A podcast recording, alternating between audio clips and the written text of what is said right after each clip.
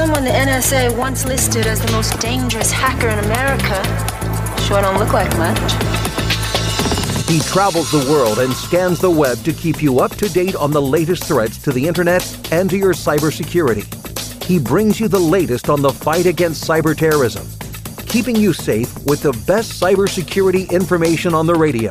It's Cybersecurity Today with John Bambenek. Good morning. You've tuned in to Cybersecurity Today Radio with your host, John Bambenek, talking about cybersecurity issues, what you need to know about current events and news, and how to protect yourself, your business, and your family from criminals online trying to steal your identity and your money. Uh, very briefly, you can find us online at cybersecuritytodayradio.com, on Facebook at facebook.com slash cybersecradio, Twitter at cybersecradio, and my personal Twitter account at Bambenek, and at email johnbambenekradio at gmail.com, J-O-H-N-B-A-M-B-E-N-E-K radio at gmail.com broadcasting here from AM 820 News covering Tampa Bay and the West Coast, as well as AM 1060 News covering the Space Coast and Orlando. We've got a great lineup here for you today. Uh, after the break, we're going to talk about charity fraud, online charity scams, what you need to know uh, to make sure that the money you give uh, to help uh, your fellow citizens out is actually going where it should be, that you're not falling prey to a scam. Uh, we're going to be talking about some other uh, cybersecurity hacking based on some other cybersecurity hacking from nations, Ethiopia and Pakistan. We're going to talk about towards the end of the hour here. we've talked a lot about Russia and China and some of the other countries you think more typically of hacking. we're going to talk a little bit about off the beaten path. And of course, as always, taking your questions on cybersecurity, what you need to know uh, and what you want to know uh, to protect your privacy online. If you have any questions, of course, uh, reach out to us online, uh, Facebook, Twitter, email, uh, however you wish to ask us questions, and we will answer some of them on the air. So, a couple of news items that uh, that are in the headlines here to start off the hour. Uh, I'm sure many of you saw the Netflix ransom that the TV show Orange Is the New Black uh, was leaked online as part of uh, a ransomware extortion attack against uh, Netflix. Actually, it was uh, Larson uh, Larson Studios that does a lot of video editing and post production work for uh, Hollywood. And uh, Orange is the New Black is a Netflix series, so people kind of attribute it as something going against Netflix. But uh, what this attacker did, they breached Larson Studios, uh, stole, uh, among other things, the entire season of upcoming season of Orange is the New Black. Said, hey pay us a bunch of money or we're going to put this stuff online. Uh, they typically go back and forth and try to raise the stakes with uh, their victims. I actually have a fair bit of media savvy, uh, which we'll talk about in a moment. But uh, they leaked uh, a season uh, of Orange is the New Black, and presumably they're still talking for more ransom, uh, or I should say, uh, to actually get paid the ransom for the rest of the information that they haven't released yet. So Orange is, Orange is the New Black, the TV show, I believe, premieres next month on Netflix. Obviously, you can download it online now if you like. Uh, some things to kind of keep in mind about this is uh, I'm sure many of you uh, have know or have heard, maybe you've gotten it yourself, ransomware attack that encrypts your files, requires you to get Bitcoin to, to retrieve it. Uh, when we talk about security and criminals online, really what we're talking about is an organized criminal criminal enterprise, right? These are people who understand the value of the data they're taking Sometimes they're targeting consumers uh, to get, uh, I think the average ransom is around $1,000 now uh, for documents and uh, images, pictures, uh, movies, whatever you happen to have on your computer. For students, it might be uh, your term papers or midterms, or we're coming up on final season now. They also target a lot of other institutions, and it's it's getting to be a broad list. You may have seen uh, healthcare institutions, hospitals, and like getting attacked with ransomware. Uh, they certainly have lots of data that's very essential, life and death uh, material that they're holding on to. But uh, beyond that, right, you've got movie studios. Their core asset is right, the TV shows, the movies they produce. Uh, leaking them online means if uh, people view and uh, watch them, that they're not paying Netflix, they're not paying somebody else. Uh, I'm sure many of you know the millions of dollars that actors get uh, doing this. I mean, there is big money and big dollar amounts involved. So these studios like Larson Studios have a lot of value in what they're protecting, and criminals are stealing that so they can get a big payday. So things to, to keep in mind. Every business uh, has its important information. It has its assets. Uh, there is a report, we're not going to talk about it on the show today, but showed uh, the increasing number of attacks of espionage against manufacturing uh, companies uh, and plants. Uh, even companies you don't think of high tech, high security needs have valuable information they're holding on to. So, video editing for TV TV studios and movies, right? Those movies have large value uh, and large dollar amounts, and criminals will take that, try to ransom it, uh, and demand large sums of money to avoid leaking it online. So hopefully it goes without saying you're not downloading this stuff online. Uh, if you are tempted to view these series and not get a Netflix account, you should also bear in mind that criminals will uh, put malware and computer viruses in these video files in an attempt to compromise you. So if you wanted to get a head up on Orange is the New Black, uh, avoid going to BitTorrent and other file sharing services to download that because you don't know what else is being included with the video that that you might not like. Uh, something else you may have seen in the news lately, actually something relevant to me because I'm going to be traveling here in the next month, is uh, the laptop ban that uh, for eight uh, countries, predominantly in the Middle East, uh, that if you're flying from there to the United States or to the UK, a few other places, that you have to check your laptop. Uh, you can't bring it out of the cabin. So anything larger than a phone, uh, they don't want you bringing on the plane with you. So obviously, the first question is for any of you who've traveled, and I'm sure that's a lot of you. Uh, there is no real guarantees done of anything you check in there. The the conventional wisdom is if you check a laptop, you're assuming the liability that they smash it or break it as it's being moved on conveyor belts and on carts and you know loaded into a plane. Uh, some of these airlines, uh, you know, have done some accommodations and, and wrapped services around. Oh, this is a laptop. We'll try to keep it safe but it's led to a lot of consternation, right? And I don't know if I'm an entirely large supporter of the idea either. Uh, it looks like the administration may be expanding the laptop ban for flights coming from the UK to the United States, uh, which is uh, actually it'll, it'll, affect me because I'm going to London uh, early next month uh, to speak on uh, election-related hacking and the French elections and the upcoming UK elections.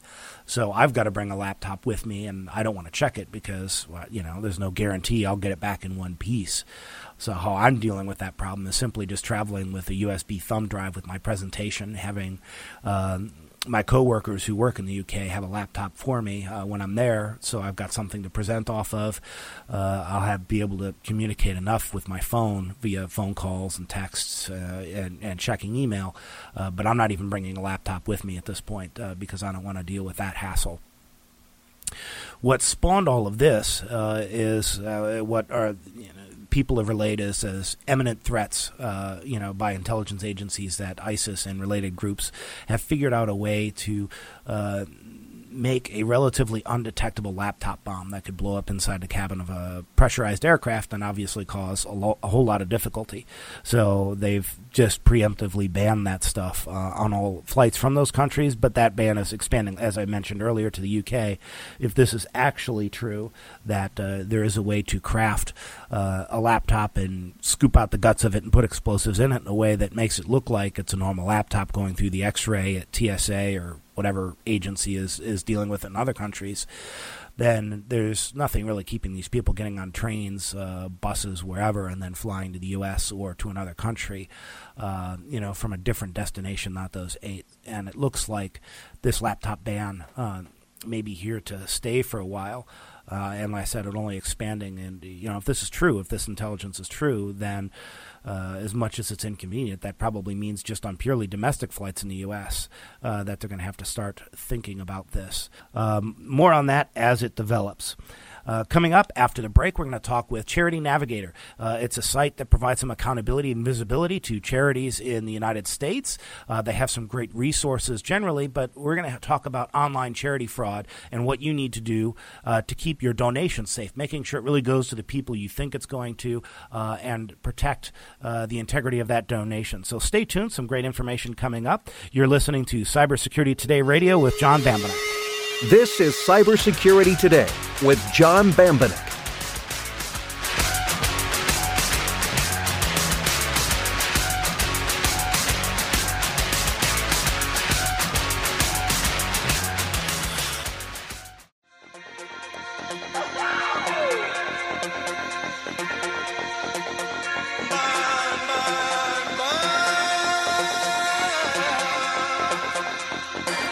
You're listening to John Bambenek, the most trusted name in cybersecurity. Welcome back. You're listening to Cybersecurity Today Radio. I am your host, John Bambenek. Moving on ahead, our next topic that we're going to discuss here is online giving and charity uh, and and the various scams and things you need to know to make sure that your generosity is going to the people uh, that need it, that you're not getting tricked online. So joining us is Sandra Miniutti from Charity Navigator. Uh, Charity Navigator is uh, an online service uh, that helps provide potential donors with lots of information about charity to make sure that their donations will be used in the way that they want them to be used. So thank you for joining us, Sandra. My pleasure. So tell us a little bit more about uh, Charity Navigator, uh, what kind of services that you provide and how you help donors. So, if you can believe it, there are 1 million charities in America today. It's the mm-hmm. largest philanthropic sector in the history of mankind. Um, but that means there's lots of charities out there asking for support all the time. Um, so, we have a page of information for all 1 million charities, and then we provide a rating analysis for mm-hmm. about 8,500 of them.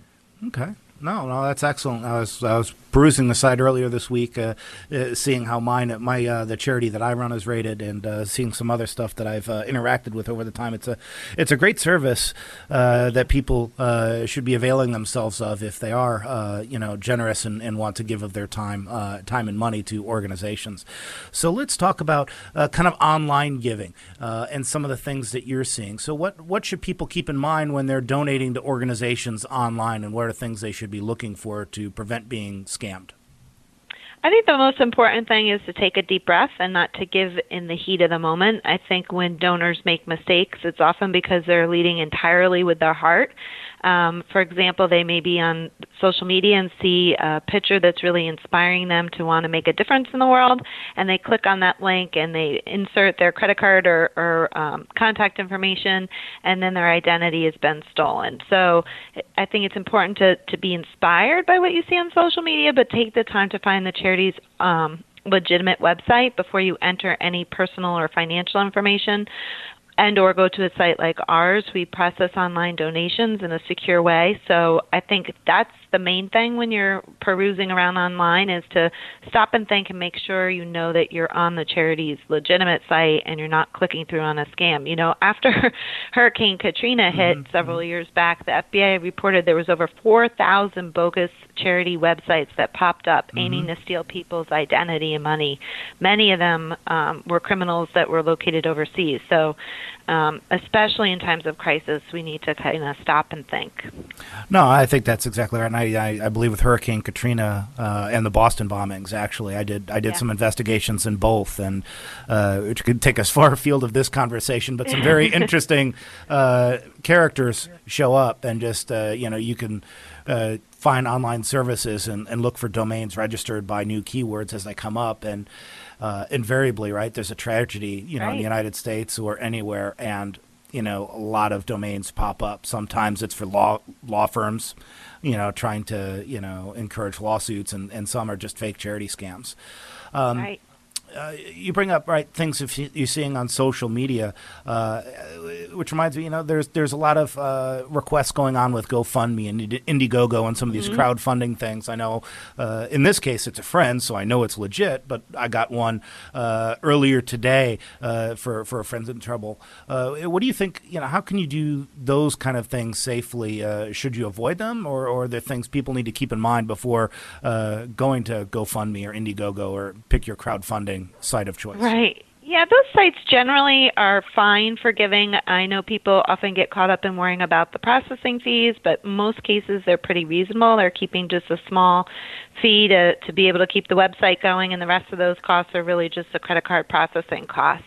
Um, that aside, we did see some scams after the Boston bombing um, involving crowdfunding sites. And I think the important thing to keep in mind is to, given the situation like you described, when you know the victim is real and you know that person, you have some sort of connection to them, and be more weary and cautious when it's um, a random appeal coming to you from somebody you don't know, or in the situation after there's like a crisis, as in Boston, where people are creating bogus accounts. So I think mo- many of these sites are getting more sophisticated, and some of them are starting to partner with us to ensure that the organizations they're representing are legitimate. But most of the time, anybody can go on there and create a profile, and they could mm-hmm. run off with your money. So you really want to make sure you know who it is requesting funds before you give.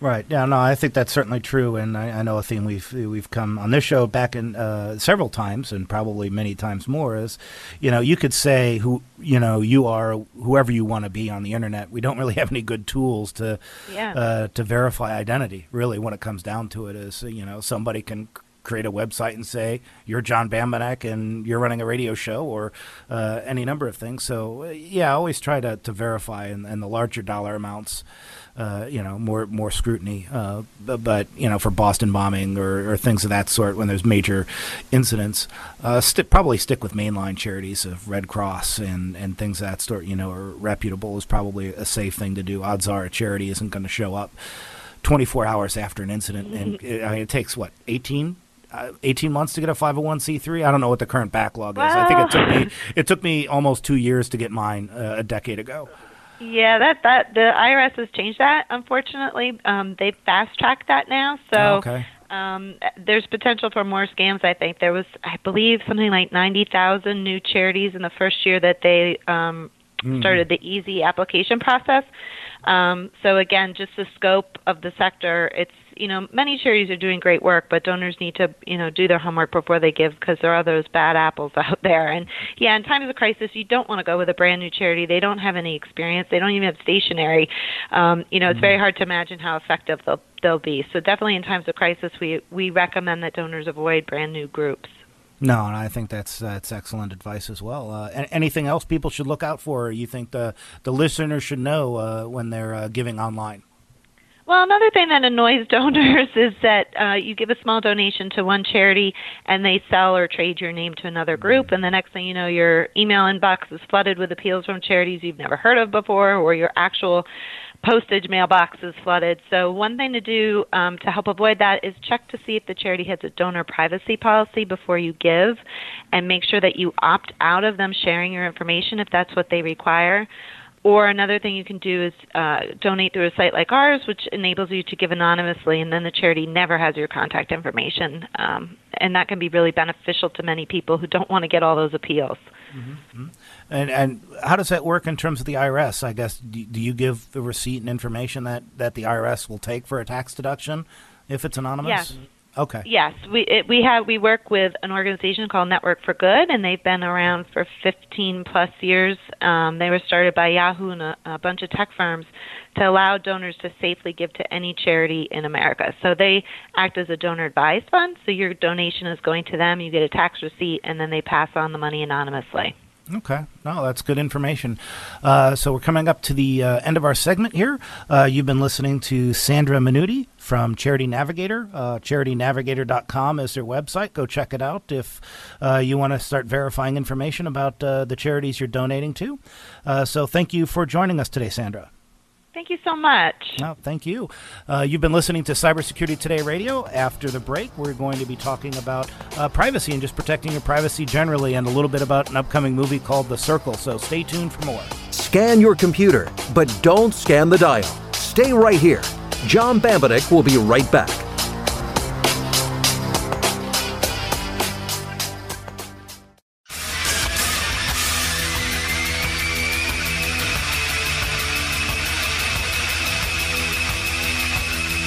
You're listening to John Bambenek, the most trusted name in cybersecurity. And welcome back. You're listening to Cybersecurity Today Radio. I am your host, John Bambenek. Uh, before the break, we were talking to Sandra Miniutti of Charity Navigator. Uh, her website is charitynavigator.com. Includes a lot of great information on uh, charities, uh, not just ones you donate to online, but uh, other uh, more conventional information, how they're spending their money, uh, whether uh, most of that's making it in the hands of people who need it, or there's overhead expenses, so on and so forth. A lot of great information on that website uh, for those of you who are philanthropically minded. So, just a couple of aspects of that uh, interview that have some broad applications, right? Online, you, anybody can claim to be anybody else, right? I can create an email address that says I'm Donald Trump, you know, create Wikipedia entries, do a lot of this stuff, and people do engage in that kind of behavior to get you to give them money. Sometimes it's charity, sometimes it's bank account information, sometimes it's somebody sending you uh, an email to your Gmail account asking you to reset your passwords. Uh, so it's always important to scrutinize what you're seeing. Uh, a lot of people uh, involved in charitable giving and uh, fundraising, right? They they do play on your emotions, but make sure you verify who you're talking to, that it's all uh, above board, uh, that the charity checks out. Uh, ideally, stick with things that you know and people you know and causes you know. Protect your computer. Run antivirus. Give me a systems display. Protect your data. It's all about the information. Protect your privacy. Privacy is a great concern to my customers. We're going to segue a little bit. Now it's time for our social media feature. Uh, it's where we answer your questions uh, that you have for cybersecurity and privacy. Uh, you can ask them online at cybersecuritytodayradio.com. Uh, email at John Bambenek Radio, J O H N B A M B E N E K radio at gmail.com. Find us on Facebook, facebook.com slash cybersecradio on Twitter at, at CyberSec Radio and my personal Twitter account at Bambenek, B A M B E N E K. Um, the previous, uh, you know, interview, right, talking a lot about online giving and privacy, and some of the list sales that go on, which is a great segue into this particular question. Um, many of you have seen the movie uh, The Circle, new movie with Tom Hanks and Emma Watson uh, that'll be in theaters now or shortly about a big social media company, tech uh, company in the Silicon Valley. Uh, the premise of collecting all the data on everyone. There's no one should have any privacy, uh, and all this information should be uh, accessible. Right? Uh, ties into what I don't know a lot of people really understand uh, about our internet connected age. Right? all the crime that we see and, and some of the bad behavior, all of those have physical equivalents for the most part.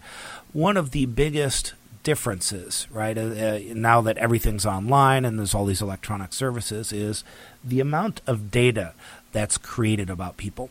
All right. So the question was, right, uh, how realistic is a movie like The Circle? Right. Uh, it's it's a movie. It's Hollywood. Uh, there's you know a lot of embellishment and, and things of that sort.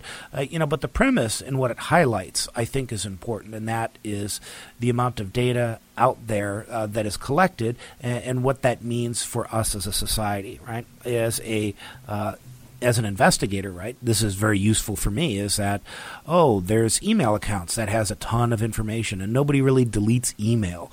Uh, before there was Gmail, for those of you old enough who have been using email long enough, you'd have uh, the experience of mailbox quotas where, hey, you can only have so much in your email at a time, of 50 meg or 100 meg, whatever. Now Google stores email forever.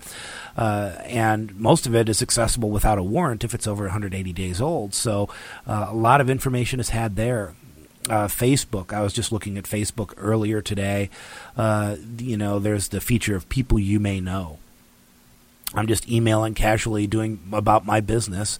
Uh, I don't really link things into my email to Facebook, but somebody I was emailing about something uh, is saying, "Oh, you might know this person shows up in Facebook."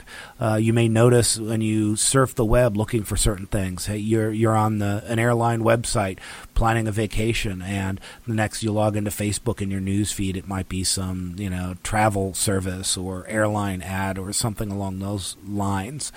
There is a lot of tracking and profiling of individuals online that stores just a ton uh, of information about you. Uh, generally speaking, uh, it's used to for ad targeting, right? You know, I know that uh, my product is appealing to people who make.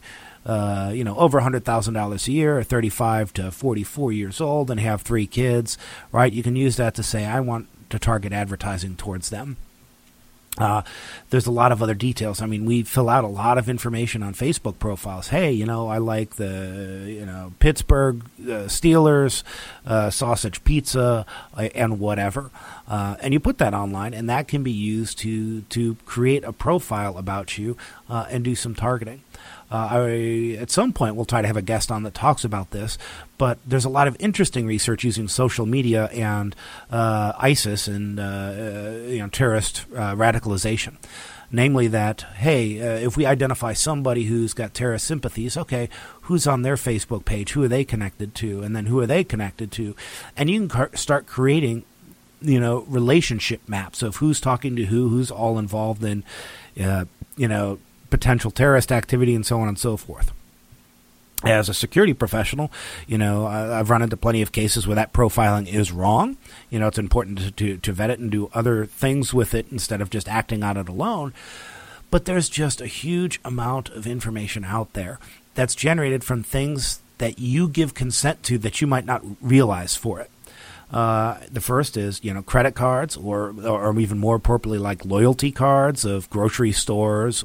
Uh, the reason that they give you discounts for using those cards is that they are gathering, collecting your information, and selling it to uh, clearinghouses that keep all of this information about you you know, when I ran, uh, I ran for state legislature five years ago, uh, and had access to a lot of tools that says, okay, you know, not only who's registered to vote at what address, what party are they affiliated with, you know, I could drill down if I wanted to spend the money on it. I could select likely voters based on the type of dish soap they buy, uh, and all of that's available online, and you give consent to it.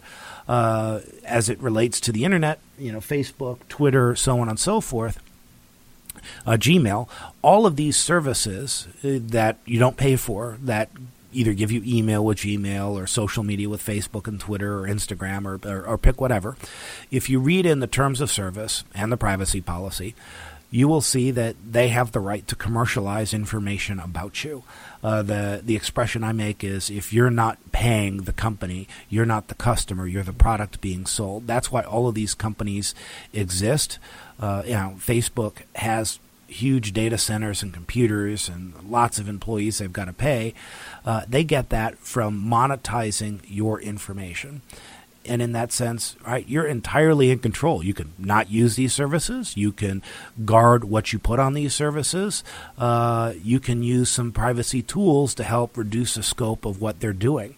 Uh, and certainly, there's just a lot of ad tracking. You could be surfing the web, not really doing anything in terms of social media, uh, but these online ad services are tracking what websites you go to because that's useful information. Oh, I could see, hey, this person was just on uh, the United website. Maybe they're planning a vacation, so if, if, there's a deal for a hotel, hotels could advertise to me, uh, things of that sort. So if you're concerned about that, right, the first thing to do is for all the services you use, read those terms of service, read the privacy policy, take control, and realize what they're doing with your information. The second is I know we had on a couple of weeks ago uh, somebody from the EFF, the Electronic Frontier Foundation. Uh, go to their website, EFF.org. There's a lot of web uh, tools that they have. Uh, Privacy Badger is one. Uh, there's plugins for your browser like Track Me Not that help disable some of these things. Consider doing ad block uh, software on your phone and on uh, on your computers. Some news websites, notably, will not give you news if you have an ad block on. You may want to create a, a per site exception, anything like that. But the ad tracking, you're not really a consumer of that stuff. They just embed cookies in the website and then they see where you're going and not. There are tools out there. Uh, we'll post some on social media so you can, uh, you can take a look at that. But definitely look at the EFF.org website for some of their privacy stuff, of Privacy Badger, Track Me Not, ad blocking, to really start reducing the amount of information that companies are trafficking about you uh, that you don't know about. So stay tuned. After this, uh, we've got uh, another great interview coming up talking about some off the beaten path nations and how they're using hacking to try to compromise the United States and our companies. So stay tuned for more. This is Cybersecurity Today with John Bambenek.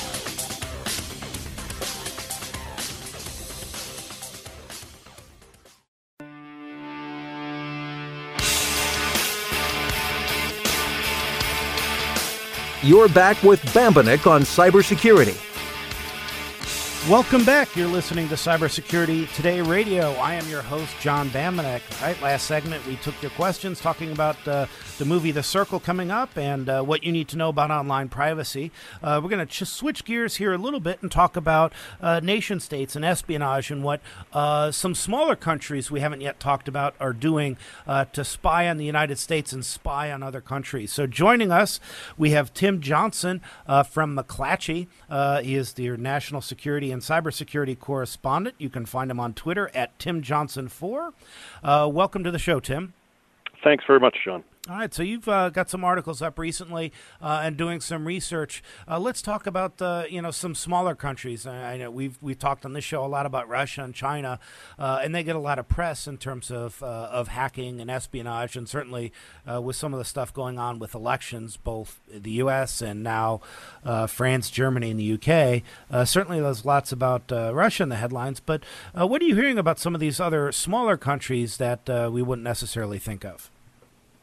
Well, uh, you know, uh, for a lot of small countries watching what's going on in the cyber cyber sphere, they're realizing that getting uh, cyber units up and running is a very efficient uh, uh, use of their resources. It's a mm-hmm. lot easier to try to hack into some other countries' uh, networks and find out useful intelligence that way than actually getting human spies or, or obviously launching satellites and mounting some big uh, signals intelligence operation.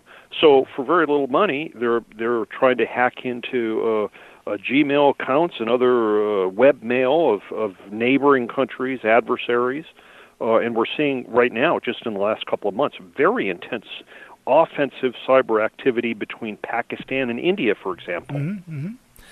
No, I, I think definitely. I think one of the things that, that struck me about, about the, the election related hacking was less of what it meant for the U.S. and Russia and more what it meant for all these other smaller countries. You'd be thinking that, that really, you know, for as much as we've talked about it, there wasn't a lot of sophistication or, or, or, or tools or, or techniques needed, right? It's uh, a piece of it was a Google phish password reset phish you know, smaller countries can do that, right? India can do it to Pakistan. Pakistan could, do it to India.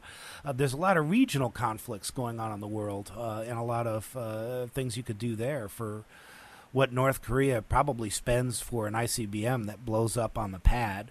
You know, tens of millions of dollars with a couple hundred thousand dollars of training. You can, you know, train a pretty good, solid operative to, to hack anywhere in the world, and they're going to be doing it until they're captured, and we're never going to capture them considering where they operate out of. So, uh, you know, I, I, think that that's definitely some interesting things. Um, you know, what what are the countries? I mean, India and Pakistan. You know, what do, what do you hear about uh, about other emerging powers in cyberspace? Well, I hear it, there's a lot of activity in East Asia going on. I, I can't tell you uh, by name uh, countries, but I know that uh, Symantec, FireEye, mm-hmm. Kaspersky Lab, they're all mentioning this in reports in the last couple of weeks that saying they're seeing a spike in activity. Um, it, it doesn't take, you know, you look at countries that do a lot of spying on their own uh, dissidents, uh, mm-hmm. especially if their dissidents are overseas. Uh, an odd country, Ethiopia, they, they're known to uh, to do a lot of this cyber espionage of their own citizens. So presumably they may be doing it for other uh, national security purposes. Uh, Malaysia has uh, has a cyber unit up and running. Uh, presumably, well, we know Macedonia was very active uh, last fall, e- even in having sort of troll uh, armies uh, in our election. Uh, Macedonia's been very active in the cybersphere.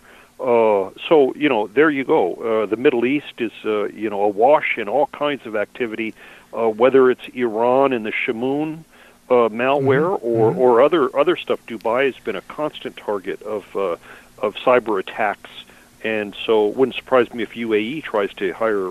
You know, I, I could use the word mercenary. I, they're not necessarily. Uh, mercenaries, but uh, hire foreign talent to come in and, and set up defenses and maybe even some offense. Hmm Well, no, I don't know. They're, they, they've uh, they're certainly spending a lot of money, right, and, and hiring conventional uh, tools and vendors to do a lot of protection. I know that uh, you know I've I've seen some activity uh, there also, but um, and actually, you know, I, I often get recruiting emails here. Come live in Saudi Arabia and make ton of money tax free, uh, and I, I somehow just don't think that's a good life decision with me and my five children and wife to say let's let's go to uh, Saudi Arabia Re- to do cybersecurity.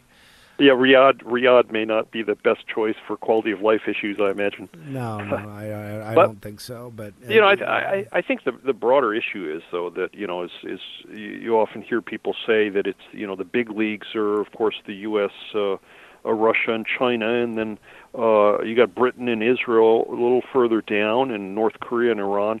That tho- that league, that those countries, uh, they're going to be a lot more before too long, just because between off-the-shelf stuff that one can buy in the dark web uh, and other things, uh, there's just a lot of countries have a great interest in this. No, no, I think certainly that's definitely the case, and, and, and yeah, it takes time and effort to train people, but uh, it takes a whole lot less time and, uh, and money than it does to create a weapon system uh, that you can fire once and can get destroyed or whatever. Uh, it's people uh, that really uh, can make a difference in this space.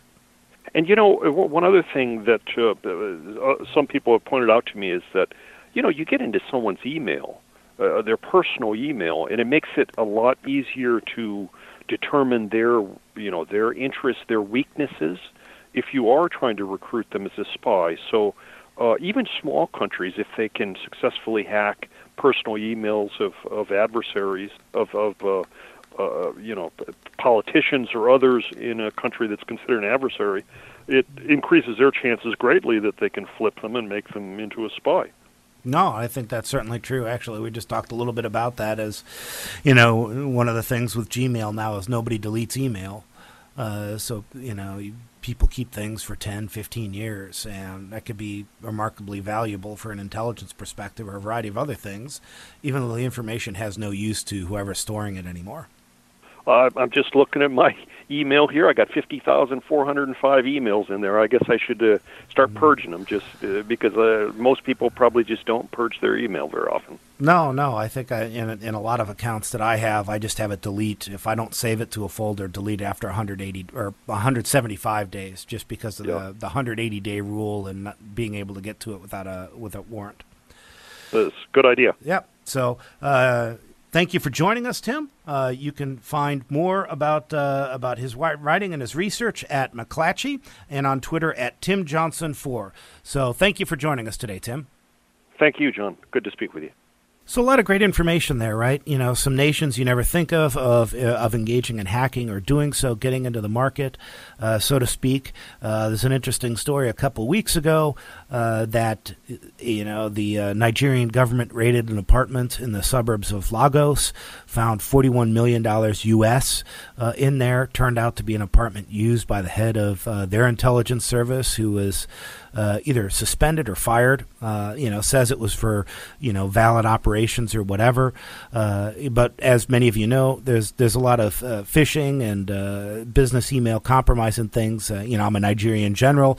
You know, trying to get into your bank account. Turns out the guy may have actually been a Nigerian general sending those emails all along. Uh, but there's a lot of these small countries doing a lot of a lot of good work. But the real takeaway is, uh, I mean, it's certainly interesting to know what nation states are doing and intelligence agencies. But the criminal operators and the barrier of entry into the space to be able to commit crimes is very low. I can ju- put you links on Twitter and on Facebook right now of where you can download uh, tools uh, to compromise whoever you want to do. Uh, often uh, these tools are sold openly. Uh, if you look up FlexiSpy, it's a mobile app that you can put on somebody's phone. Uh, it's basically stalkerware, where if you want to stalk your ex girlfriend or ex boyfriend, you've got to find a way to get it on their phone, and then you could track their movements listening to their microphone a lot of these tools are sold openly. You need a little bit of savvy and know how to use them, but not that much. And it's easy uh, to get into the space, uh, and it's very hard to prosecute. So, uh, but ultimately, it comes down to you being vigilant, you being aware uh, of what criminals uh, are trying to do, how they deceive you and trick you to compromise uh, your own security, because only you can protect yourself on the internet. That brings us to the end of our show. You can connect with us on Facebook at facebook.com slash cybersecradio, on Twitter at cybersecradio. Our website is cybersecurity cybersecuritytoday.radio.com. Stay tuned for next week. You've been listening to Cybersecurity Today Radio with John Bambenek, coming at you from AM 820 News, covering Tampa Bay and the West Coast, as well as AM 1060 News, covering the Space Coast and Orlando. Hope you tune in next week for more cybersecurity news.